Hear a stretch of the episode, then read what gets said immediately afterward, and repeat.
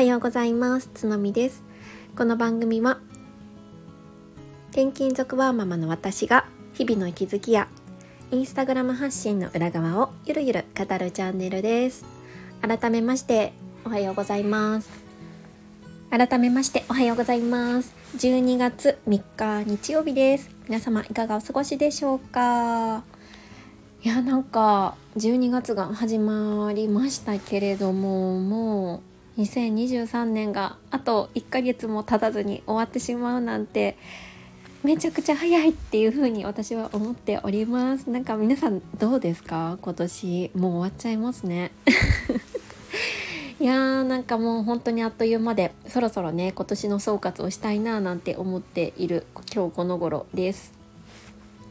でね、まあちょっともう急に寒くなってきて、本当に周りが体調不良者続出なんですけど、いかがですか？えー、我が家もね、なんかこう結構次女も長女もちょこちょこ、まあ熱がを出すまではいかないんですけど、鼻水とか咳とかを出していたりとか、あと夫がねちょっと体調悪そうなんですよね。本当に久しぶりにそうそんな感じで、なんか安定していない日々を送っておりますが、うん、ちょっとねそろそろ寒さにも慣れて風邪をひかないようになりたいななんて思っていたりしています。はい、で今日は、えー、たった一人に向けてスタイフを使うということっていうテーマでお話をしていきたいななんて思っております。よろしければお付き合いください。えーとここ最近ですね、本当にありがたいことにこの、まあ、スタンド エフエム のレター機能であったりとか、あとインスタグラムの方の ディーエム から結構ねあの本当に心のこもったメッセージをいただくことがあったんですよね。いわゆる ディーエム かな ディーエム をいただくことがありました。で、まあその内容っていうのは結構いろいろなんですけれども、まあ、私の発信内容に関してであったりとか、まあ、最近ちょっと有料コンテンツを出したんですけれども、それに対するね本当にこう、うん、考察の入った素敵なコメントをね本当に長文でいただいたりとかしていて、本当に嬉しかったんですね。で、まあ、それに対して通常だったら文字でいただいた場合は、私は最近文字でお返しをするようにしていたんですけれども、特にね、まあ、インスタグラムの場合は基本的には文字で お, お返しをしているんですね、うん、なんだけど、まあ、せっかくならなんだろ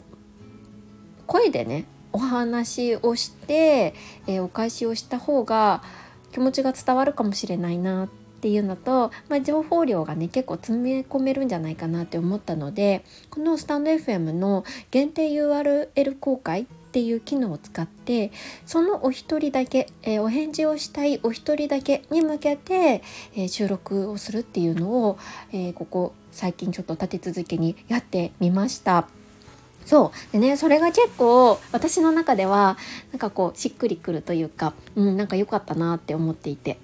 この限定 ユーアールエル 公開やったことのある配信者さんいらっしゃいますか？皆さんどんな用途で使うことが多いんだろう。そうね、なんか私はちょっとふと、あ、これ限定 ユーアールエル にすればその人だけにしか聞かれないものになるし、めっちゃいいなって思いついて、意外に皆さんもやられているんですかね。どうなんだろう。そう今までスタイフに関しては私はあの収録の中でコメント返しっていうのをねしていたんですけれども、ただそれは、えーと、一般的なその、えー、収録の後に全体公開であの皆さんあのに向けて、まあ、コメントの内容も紹介しつつコメント返しをするっていうことをしていたんですよね。そうなんだけど、まあそのインスタグラムからの ディーエム って基本的にまあダイレクトメッセージになるので、まあ、個人間でのやり取りになるじゃないですか。そう、そうすると、まあ、あの公開するのもなっていうところで、まあ、限定にして、えー、その人だけに送るっていう方法にすれば、まあ、声でね、えー、直接お返事ができるっていうことにあの今更ながら気づいたんですよね。そう、それはねあの本当に、うん、良かったなって思います。なんか私はこういうふうにあのスタンド エフエム でもともとねあの1年いちねんもしてないか、今年のにがつぐらいからスタンド エフエム を配信しているので、声でお返しをするっていうことに対してね、そこまで高い抵抗感っていうのがなかったので、あ、もっと早くからねこれやればよかったなんてね思っていたりしました。そうなのでこれからはちょっとスタン、スタンド エフエム のみならず、えー、インスタグラムのね ディーエム でいただいた、いただいたコメント、もし長いものであれば結構ねあの私もうんと、まあ、長いメッセージってそれなりにいっぱいの情報量と気持ちがこもっていたりすることが多いので、それに対してはね声でお返事していこうかななんていうふうにも思っています。こんなふうに エスエヌエス において、まあ、オンライン上のつながりを持った人に対して声でお返事をするっていうことはね初めてだったんですけれど、実はね思い返せばうんさんかげつまえぐらいかな、リアルの友人から結構長いね長文のうんとお悩み相談をもらったんですよ。そうで、まあ、悩みがあって、まあ、それに対してつのみちゃんはどう思うっていうようなね感じの ライン をいただいて、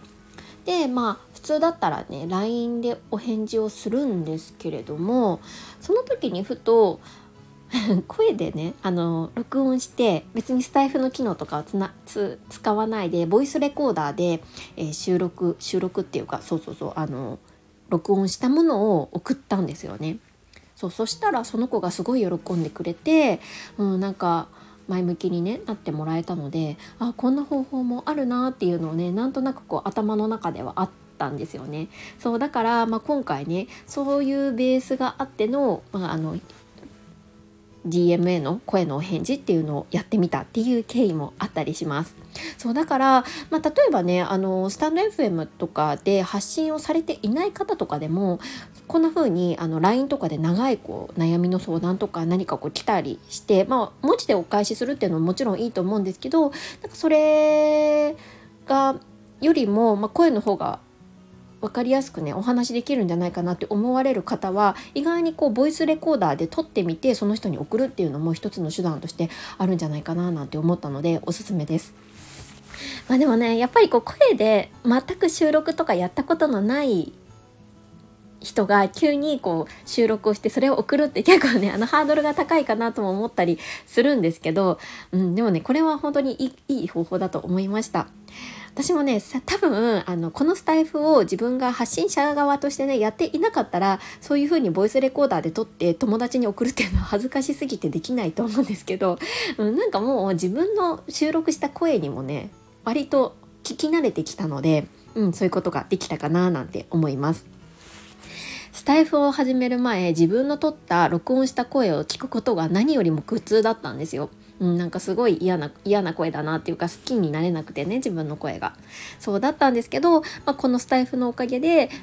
まあ、それを、まあ、乗り越えることができたっていうか、別に好きになったわけでもないんですけど、まあ、そこまでねこう嫌悪感をしましめしま示さずに嫌悪感を感じずに、うん、と聞くことができるようになったので、それはねスタイフを始めてよかった点の一つだななんていうのも思いました。はい、今日は、えーと、たった一人に向けてスタイフ収録をしてみたよっていうお話をしてみました。どなたかのね参考になったら嬉しいなと思います。